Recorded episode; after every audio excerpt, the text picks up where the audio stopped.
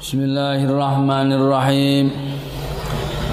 Launa sabat qadrahu ayatu idhama ahyasmu hina yud'a. Launa sabat. Lamun lamun bandingi qadrahu ing kedudukane nabi apa ayatuhu mukjizat mukjizati nabi?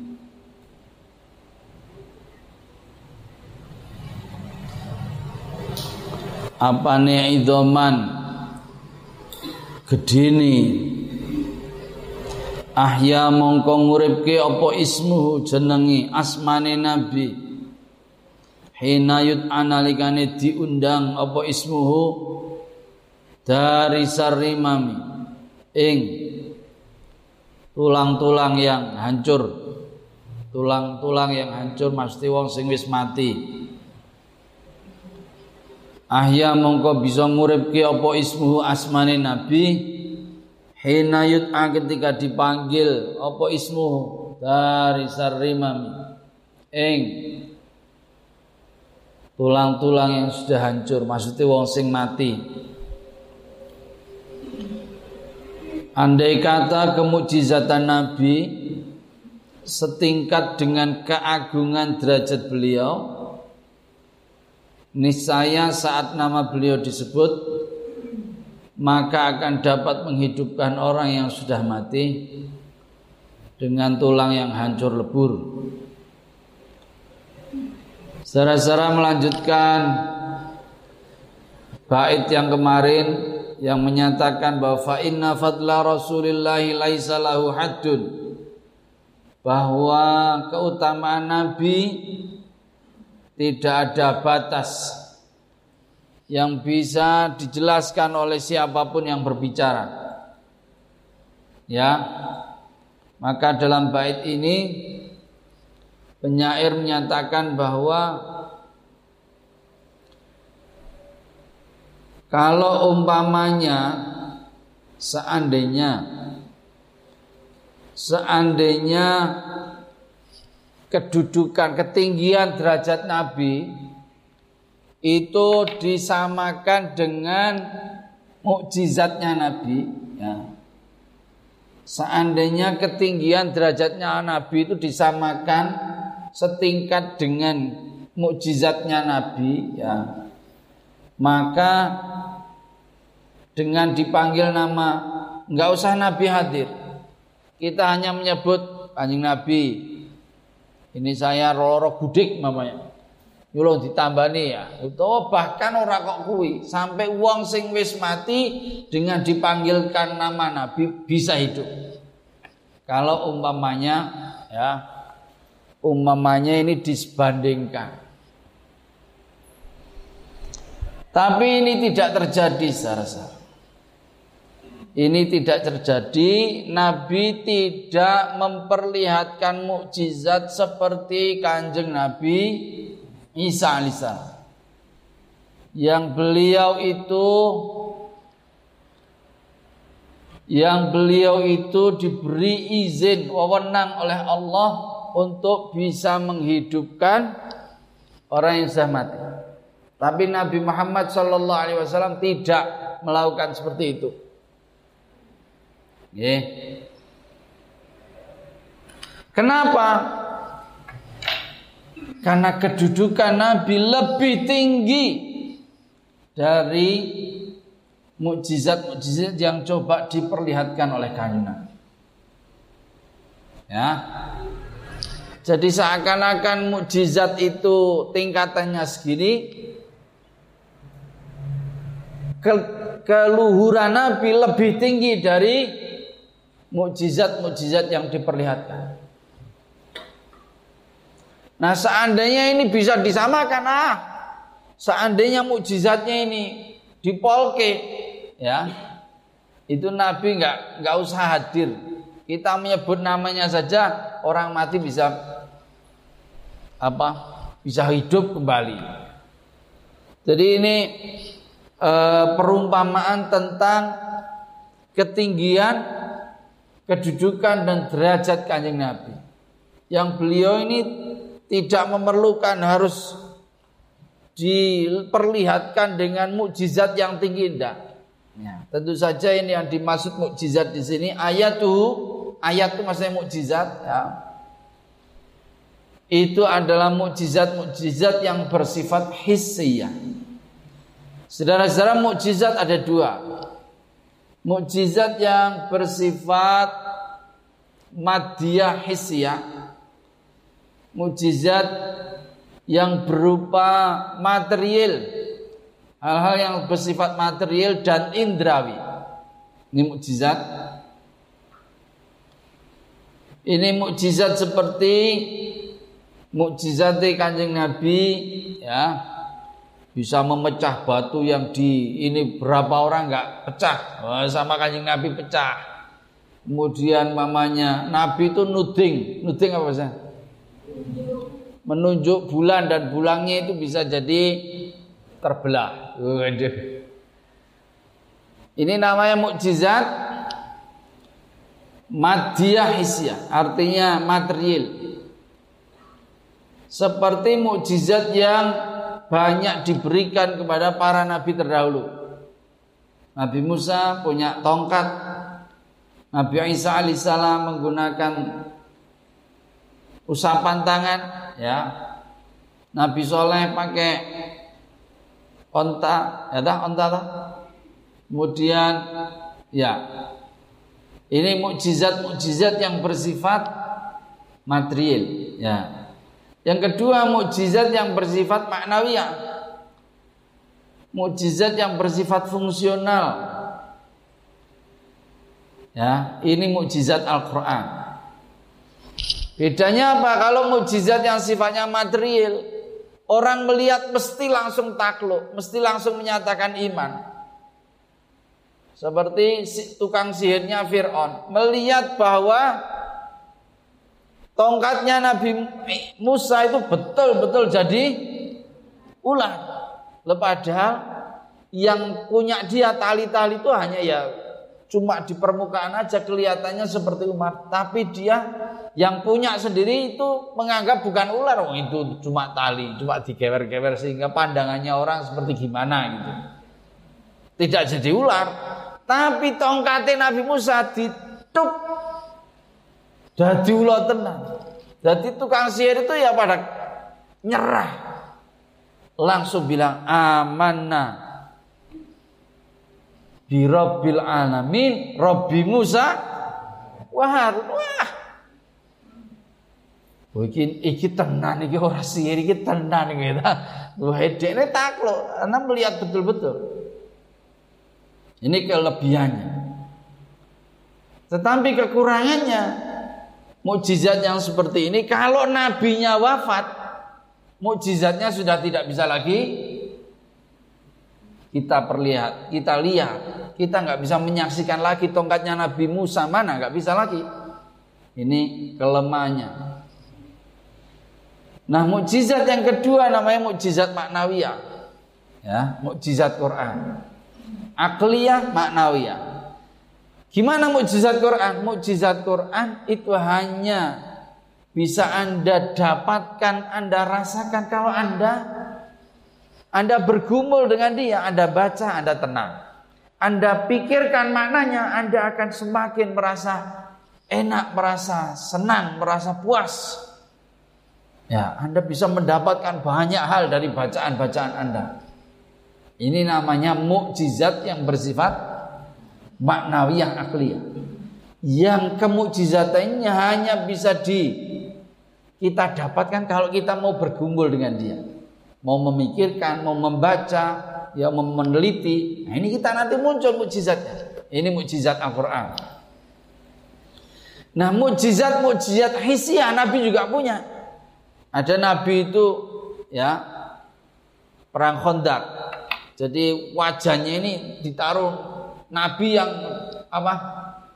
Yang bagi makanan nabi. Makanannya sedikit tapi tidak tidak habis-habis masya. Padahal yang antri banyak masal. Ini mukjizat. Mukjizat hisia. Nanti kita lihat kalau Nabi jalan, ini ada awan ikut jalan. ya, ini mukjizat hisiahnya Nabi. Ya. Tapi mukjizat hisiahnya Nabi tidak ada kok Nabi sampai menghidupkan orang meninggal. Kenapa?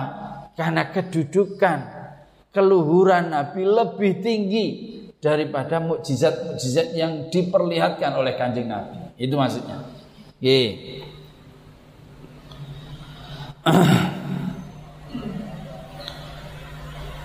Dan lagi saudara-saudara, tujuannya mukjizat bukan untuk membuat orang itu terkesima atau membuat orang itu menyerang. Tujuan mukjizat itu yang paling pokok itu dua. Satu menyatakan bahwa yang bawa mukjizat ini betul-betul utusan Allah. Orang yang membawa mukjizat ini utusan Allah. Yang kedua, apa yang diomongkan oleh orang ini betul-betul berdasarkan wahyu Allah. Jadi tujuannya mukjizat Anda nggak percaya. Aku utusan Gusti Allah, nggak percaya. Ini lihat, kopi panas dicelup orang popo. Wah, mukjizat. Lah. Lah. Kalau sudah gitu, Anda harus percaya apa yang saya omongkan itu bukan omongan saya tapi dasare wahyu Gusti Allah. Ini tujuan mukjizat di situ. Ya. Jadi eh, kita tidak memerlukan dari Nabi mukjizat-mukjizat yang ini enggak. Karena keluhuran Nabi sudah cukup untuk kita pahami, untuk kita cerna daripada mukjizat-mukjizat itu. Ya. Lam yamtahinna bima ta'yal uqulu bi nartab walam nahimi Bait ini memberikan alasan dari bait sebelumnya. Mengapa kita tidak memerlukan mukjizat-mukjizat yang bombastis katakanlah itu. Lam yamtahinna tidak menguji sopo kanjeng Nabi na ing kita tidak menguji sapa nabi.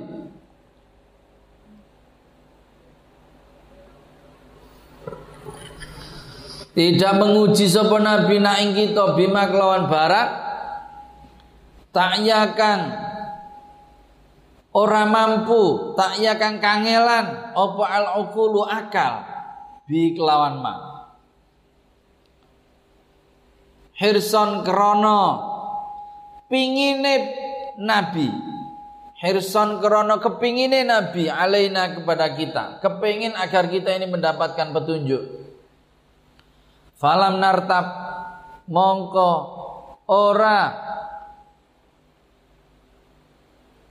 ora ragu sapa kita. Walam nahim lan ora bingung sapa kita Lam yamtahinna tidak menguji sapa nabi na ing kita bima kelan perkara tak ya kang ora mampu sapa al ukulu akal bihi kelawan ma.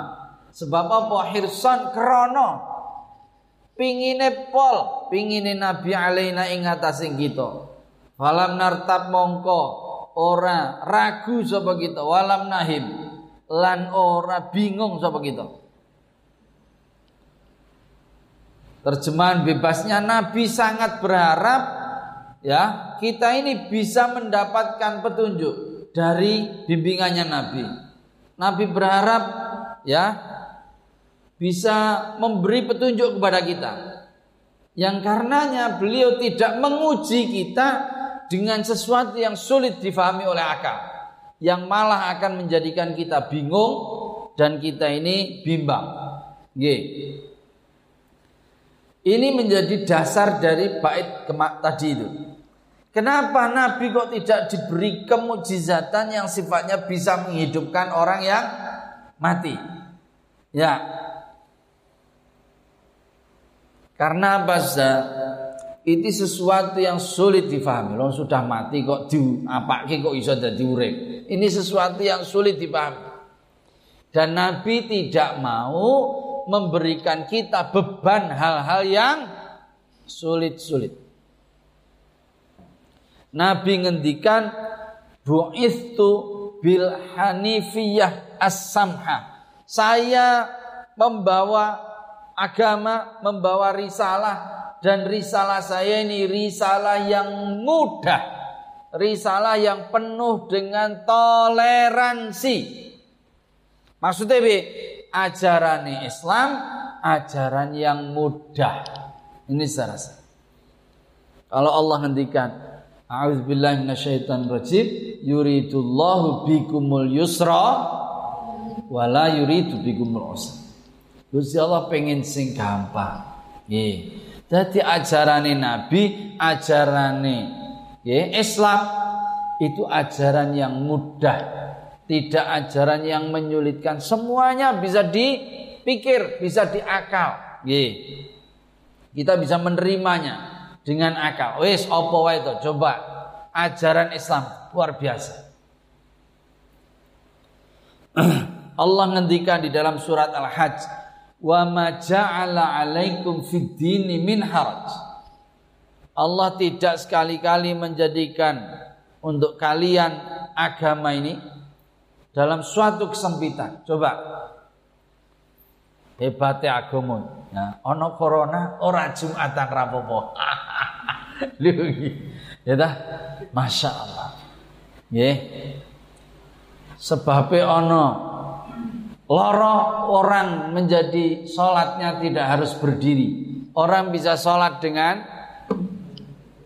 dengan duduk, nggak bisa duduk dengan berbaring, nggak bisa berbaring dengan ketip-ketip, katakanlah begitu. Boys, masya Allah, luar biasa. Karena kita repot kalau bepergian, maka kita boleh mengkosor, menjamak dan mengkosor sholat. Ya kalau ada air, kalau tidak ada air kita boleh tayamum. Cebok nggak ada air, boleh istinja pakai batu, pakai kertas. Agama ini mudah, jangan dikira nggak mudah, gampang sekali. Ya. Jadi Nabi membawakan ajaran-ajaran yang tidak menyulitkan kita, dipikir tidak sulit. Kenapa anak laki-laki mendapatkan waris dua, sementara anak perempuan mendapatkan waris cuma satu. Ya kalau perempuan itu untuk dirinya sendiri. Tapi kalau untuk anak lak kanggone bocah lana itu dia harus dapat dua. Kenapa? Siji kanggo awake dhewe, loro kanggo keluargane enak aja. Jadi sampean malah untuk loro. Lah, Masya Allah. Yeah. Sak e wong lanang kok entuk papat. Wong wedok entuk siji. Nah. Topar kok top. Urung entuk-entuk wae. iya, Sir. Ini penuh dengan hikmah luar biasa. Nih. Kenapa dalam Islam ada perceraian? Ya. Dan Isra senang maksud orang oleh cerai. Ini salah. Justru harus ada penyelesaian. Ya. Supaya apa? Supaya semuanya anu senang. Hmm. Jadi Islam ini penuh dengan uh, sesuatu yang mudah dicerna. Ya, ini sana. Dan Kanjeng Nabi di sini disebutkan ya, tidak suka memberikan kita hal-hal yang berat, ajaran-ajaran yang menyulitkan, yang susah diterima oleh akal. Kenapa? Alasannya apa? Hirsan alain. Karena Nabi sangat kepingin kita ini mendapatkan hidayah, mendapatkan petunjuk dari penjelasan-penjelasan yang diberikan oleh Kanjeng Nabi Muhammad sallallahu alaihi wasallam. Ini menjadi sesuatu saudara-saudara, sesuatu yang menjadi karakter kanjeng Nabi. Beliau tidak ingin memberatkan. Beliau prihatin dengan yang kita jalani, dengan yang kita lakukan. Ini kanjeng Nabi. Sampai dipuji oleh Quran. Laqad ja'akum rasulun min anfusikum azizun alaihi ma anitum harisun alaikum bil mu'minina raufur Jadi Nabi disebutkan min anfusikum azizun alaihi anitum. Merasa kalau memberatkan kalian tuh Nabi tuh nggak suka, merasa nggak merasa berat kalau harus memberatkan saudara kita semua umat yang nggak suka Nabi itu. Azizun prihatin kalau kita ini melaksanakan segala sesuatu itu dengan berat, itu sudah menjadi bawaan nih kanjeng. Azizun alaihi ini itu terus apa? Harisun alaikum. Ini yang berkaitan dengan bait. Nabi sangat kepengen bisa memberikan hidayah kepada kita semua. Sangat kepengen memahamkan misi ajaran yang dibawa oleh beliau yang diutuskan oleh Allah kepada beliau ini bisa difahami oleh mereka. Nabi sangat kepingin. Bahkan kepada pamannya Nabi kepingin supaya pamannya itu apa itu bapak eh Sayyidina Ali ya pamannya siapa jenenge? Abu Talib. Kepingin sekali Nabi itu pamannya itu bisa masuk Islam mengucapkan syahadat sampai ditegur sama Allah. Laisa 'alaika hudahu walakin Allah yahdi Bagianmu itu bukan kok memberikan hidayah Anda. Bagianmu itu cuma menjelaskan, menerangkan, memaparkan. Sudah urusan hidayah, urusannya Gusti Allah. Ini jadi kepentingan kita semua saudara-saudara. Ya, Nanti kalau saudara-saudara kembali ke kampung, eh, jadi kiai kampung lagi. Mohon maaf ya, tersinggung ya. Itu harus bisa menjadi pada keluarga dulu, pada keluarga kita harus bisa menjelaskan. Ya sapa ngerti bojomu ora cah santri ya toh. Sing perlu diajari iki lho jenenge haid iki ngene haid. Iki haid iki rampung iki ngene iki carane ngresiki ngene ya kan nek ora santri mosok ngerti ora ngerti Hah iki jenenge ya toh nek pas haid ora oleh ngene pas ora oleh nah, iki sapa ngerti hmm. padha sampean ra guyang-guyu nek duwe bojo udu santri hmm. ngajari piye carane cewek hmm. lho iya dikira oh, biasa Nek ora santri iki dong nguyu ning pinggir dalan saenake dhewe. Tenan Mas. Ya apa ora?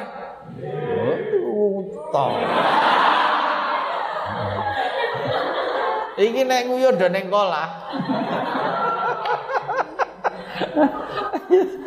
Lah nek ora santri ku piye ya Allah. Sajane ora apa-apa nguyuh ning pinggir dalan ku ora apa-apa. Cuma istinja ondul Masalah iki ora do cewon. Ora ndek ora ana banyu aku ah ya golek kreweng, golek watu ning ndi ana to dik dik ngono gampang. Ya ora? Ini kalau enggak nek santri ora paham. Ya Allah. Ih, ngeri. Ngeri, ngeri. Iya, lah meneh. Wis nggawa mobil nyopir mobil. Sing duyu iku bane dhewe. Lah kan malah ngambu-amboni iki nek piye kok mobil dhewe sing duyu iki? Ya kok yo nyelempet rono. Ming wedi lah kan ras cah ora santri mesti wedi mandek pinggir dalan rawani rada ado ndak piye wedi ngono Nek santri ora wedi blas. Bener ah? Oh, duwe ayat kursi kok duwe apa? Ulhu kok. Ora wedi blas. Ini saudara. Ini kalau enggak santri wes rekoso, rekoso tenan. Tenan rekoso. Dikandani, "Mas, aku lagi abang." Abang ki apa? Bingung ora kowe? Ya bingung ngene Ih. Oh, hati-hati kowe karo santri wae ya.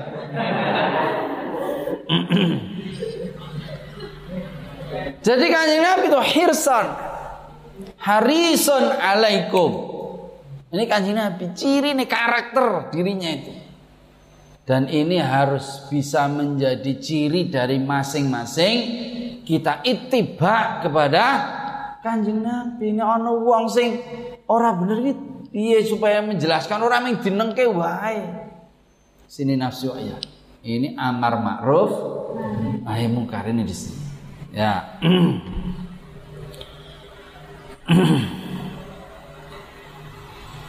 Taib. Jadi eh, apa yang diajarkan Nabi kepada kita bukan sesuatu yang sulit diterima oleh akal. Semuanya mudah. Ya. Dan begini nih karena apa? Nabi kepingin sekali eh, bisa memberikan hidayah, petunjuknya kepada kita semua selaku umatnya. Ayal wara fahmu maknahu falaisa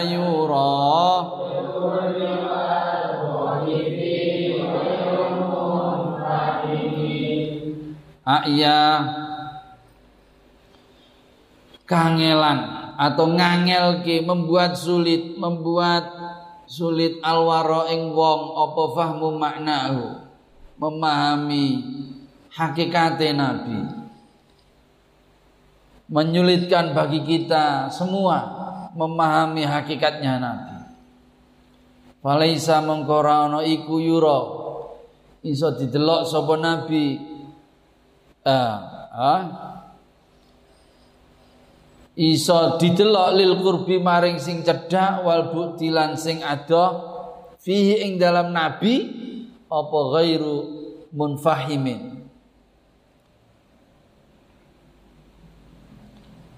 Orang mampu orang mampu menjelaskan. Artinya sakata anil mujadalah al ajzu anil ityan. Tidak mampu berkata bahasa Inggrisnya speechless. Ah iya ngangel ke alwaro ing menungso. Apa fahmu maknahu? Memahami maknane nabi. Walaisa ora ana sapa nabi iku yura iso didelok lil qurbi. Maring sing cedhak wal bukti sing ada dalam nabi sapa ghairu munfasimin salehane wong sing ora iso berkata-kata. Luar biasa bahasa terjemah bebasnya begini. Memahami hakikat nabi sesungguhnya sangat sulit. Yang karenanya orang tidak berdaya dan tidak mampu menjelaskan baik dari dekat maupun dari jauh.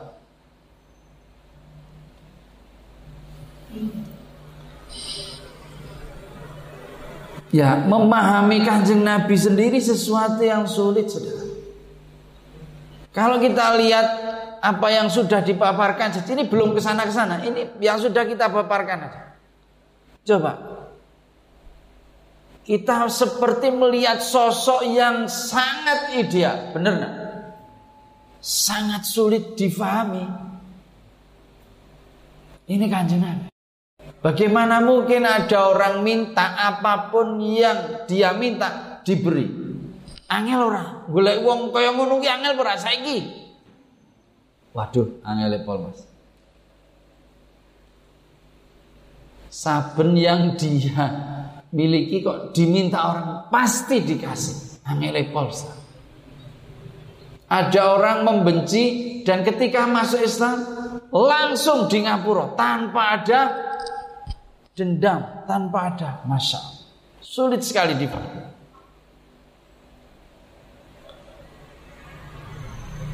Jadi kalau kita melihat hakikat Nabi memang sesuatu yang sulit. Kok ada orang yang seperti itu loh? Bagusnya, indahnya, beraninya, jujurnya, kesederhanaannya. Mosok batu ditaruh di ya Allah. Padahal ini khairu khalqillah saapi-api makhluk Gusti Allah. Kok naruh batu di perutnya ini? Masya Allah. Sudah menjadi kekasih Gusti Allah, kok bisa-bisanya dia ngibadah sampai kakinya pecah-pecah. Bahasa aku di Singapura ya. Eh sekarang kue kue dong ibadah, aku tak delok TV. Kalau hari ini ya Masya Allah. Jadi sulit sebenarnya kita ini memahami kok ada orang yang sosok yang seperti itu. Gitu. Sampai kemudian Imam Zarkasi uh, bisa memberikan penjelasan dari bait ini. Kenapa kok Imam itu Al-Buhturi, Imam Abu Tamam, penyair-penyair top yang dimiliki oleh orang Arab. Kok dia tidak punya pujian kepada kanjeng Nabi? Orang ini biasa membuat syair dan syair-syairnya itu syair-syair yang top-top. Ya kalau sampean sastra Arab Abu Tamam itu nama besar. Imam Buhturi ini nama besar. Tapi pertanyaannya ini orang-orang ini kok nggak punya nggak bisa memuji Nabi, nggak punya madaih nabawiyah. Kok bisa? Jawaban Imam Zarkasi karena orang ini bingung. Masa ada orang kok bagusnya kayak gini. Masa ada orang sampai bingung caranya me mendeskripsikan luar biasa. Ini ini uh, saking ya ketinggian keluhurannya kanjeng Nabi. Coba Quran bilang apa tentang Nabi? Apa kata Quran tentang Nabi? Quran sendiri mohon maaf seperti kesulitan. Quran kesulitan. Tapi coba Allah nantikan di dalam surat Maidah. Qad ja'akum minallahi nurun wa kitabun mubin. Quran hanya menyatakan nabi itu dengan cahaya. Loh. Loh.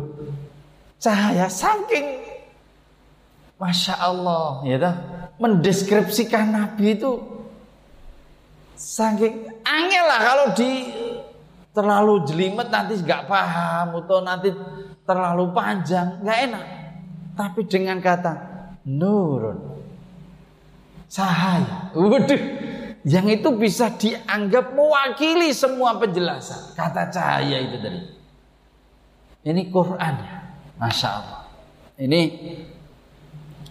uh, sulitnya uh, kita ini uh, memahami ada sosok yang luar biasa seperti kanjeng Nabi Muhammad SAW. Baik itu jauh maupun dekat. Jauh dekat di sini baik itu yang sifatnya tempat artinya tempatnya jauh atau de, atau tempatnya dekat ya maksudnya itu cedak karo nabi atau adoh sangka nabi cedak itu maksudnya para sahabat sing cedak nabi atau sing adoh kedudukane dari nabi atau jauh dekat dari segi zaman masa seperti kita. Kita sulit memahami Nabi yang kayak gitu tuh sulit. Apalagi di zaman sekarang, zaman hedonisme, zaman materialisme. Sangat sulit memahami. Bener apa betul? Iya sama. Mosok sih tak diterake. Mosok sih saking ora imanmu ora patek gede ra kuat gitu. Zamannya hari ini zaman materialis. Zaman yang semuanya harus masuk akal. Ini secara Maupun jauh dekat dari segi spiritualitas. Lah kok awak ide kok arep iso ngukur Kanjeng Nabi ki saka pirang perkara ndanda. Bener loh. Seperti saya gambarkan kemarin kita ini laksana anak TK, ya toh? Masa arep ngomongi profesor ya ora tekan lah. Ini sejarah. Jadi jauh dekat ini bisa berbagai macam penjelasan. Dari segi tempat mungkin, dari segi waktu mungkin, dari segi spiritualitas mungkin. Yang gitu. yang kenapa? Yang jadinya kita sulit memahami kanjeng Nabi. Hakikatnya itu loh. Hakikatnya Nabi itu kok bisa begitu? Ini secara okay. diberikan alasan e, mengapa kita kesulitan memahami, kesulitan mengerti siapa nabi yang sebenarnya. Kasyam sitad harulil ainaini min Sahiratan wa tukillut tarfamin Iku kasamsi Khobar mubtada dibuang. Kanjeng Nabi iku kasamsi Kaya matahari Nabi itu laksana serngenge Tadharu ketok. Apa srengenge? Lin aina ini maring mata dua ini. Dua mata kita. Min budin dari jauh. Matahari kita lihat dari jauh enak. Sohiratan ing cilik. Watu kilulan ngangelke apa matahari atorfa ing moto min amamin songko ngarep Kanjeng Nabi melihat Nabi seperti melihat matahari. Waduh. Bahasa terjemahnya, melihat Nabi laksana melihat matahari yang tampak kecil dari kejauhan namun menyilaukan mata bila dilihat dari hadapan. Benar? Sopo sing kuat delok srengenge dari dari dekat? Enggak ada yang kuat. Bait ini menjelaskan ya alasan bait sebelumnya. Bait sebelumnya apa tadi ndak? Kesulitan kita memahami hakikat kanjeng Nabi. Eh nggak usah kesulitan. Gampangnya kata Imam Buziri, Gak usah kesulitan, gampangnya kanjeng Nabi itu seperti matahari dilihat dari jauh itu seperti bunder gitu aja cemlorot. Tapi coba anda melihat dari dekat, ya, ya nggak bisa malah kita ini silau kalau melihat dari dekat. Gambaran tentang masya Allah, ya, kebesaran, kehebatan, haibahnya Kanjeng Nabi Muhammad sallallahu alaihi wasallam. Imam Busiri dengan mudah memberikan gambaran Nabi itu melihat Nabi seperti melihat matahari. Bagi ya semakin kita dekat semakin kesulitan. Sama dengan orang melihat matahari.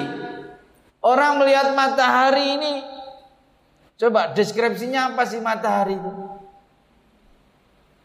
Coba kalangan ilmuwan tentang matahari bagaimana? Mereka mendeskripsikan dengan sedikit-sedikit tidak tahu hakikat yang sebenarnya dari matahari. Kok bisa ada makhluk kok seperti itu? Bintang kok kayak gitu tuh loh. Ya sangat sulit. Nah ini seperti kita ini melihat kanjeng kok ada loh manusia kok seperti kanjeng Nabi Muhammad Sallallahu Alaihi Wasallam ya jadi ini dengan bait yang terakhir ini tentu saja memudahkan kita oh gambarannya kanjeng Nabi kenapa sulit ya karena kita seperti melihat matahari sesuatu yang sulit kita deskripsikan gitu Kalaupun orang itu bisa mendeskripsikan itu hanya sebagian-sebagian, tidak mungkin secara keseluruhan. Oke. Demikian saudara-saudara, lu kok matahari, Pak? Kalau matahari sore itu angslup ya bahasa Indonesia. Hah? Tenggelam. Eh, tenggelam. Terbenam ya Di video. Terbenam. ya dah lah kalau ibaratnya matahari kok sore tenggelam, ah, terbenam Pak. Lihat Ini bukan dalam pengertian itu. Dalam pengertian kenapa yang dipakai wajusab apa ini musabahnya ini adalah matahari kenapa? Karena sulitnya dalam kerangka wajusabahnya itu kesulitan kita melihat matahari. Bukan kok masalahnya tenggelam atau ten, itu tadi ya. Bukan itu, tetapi dari segi sulitnya kita melihat matahari. Ye, demikian saudara-saudara semoga bisa difahami dengan baik. Semoga bermanfaat. Insya Allah besok kita lanjutkan. Nakhtatim bilhamdulillah.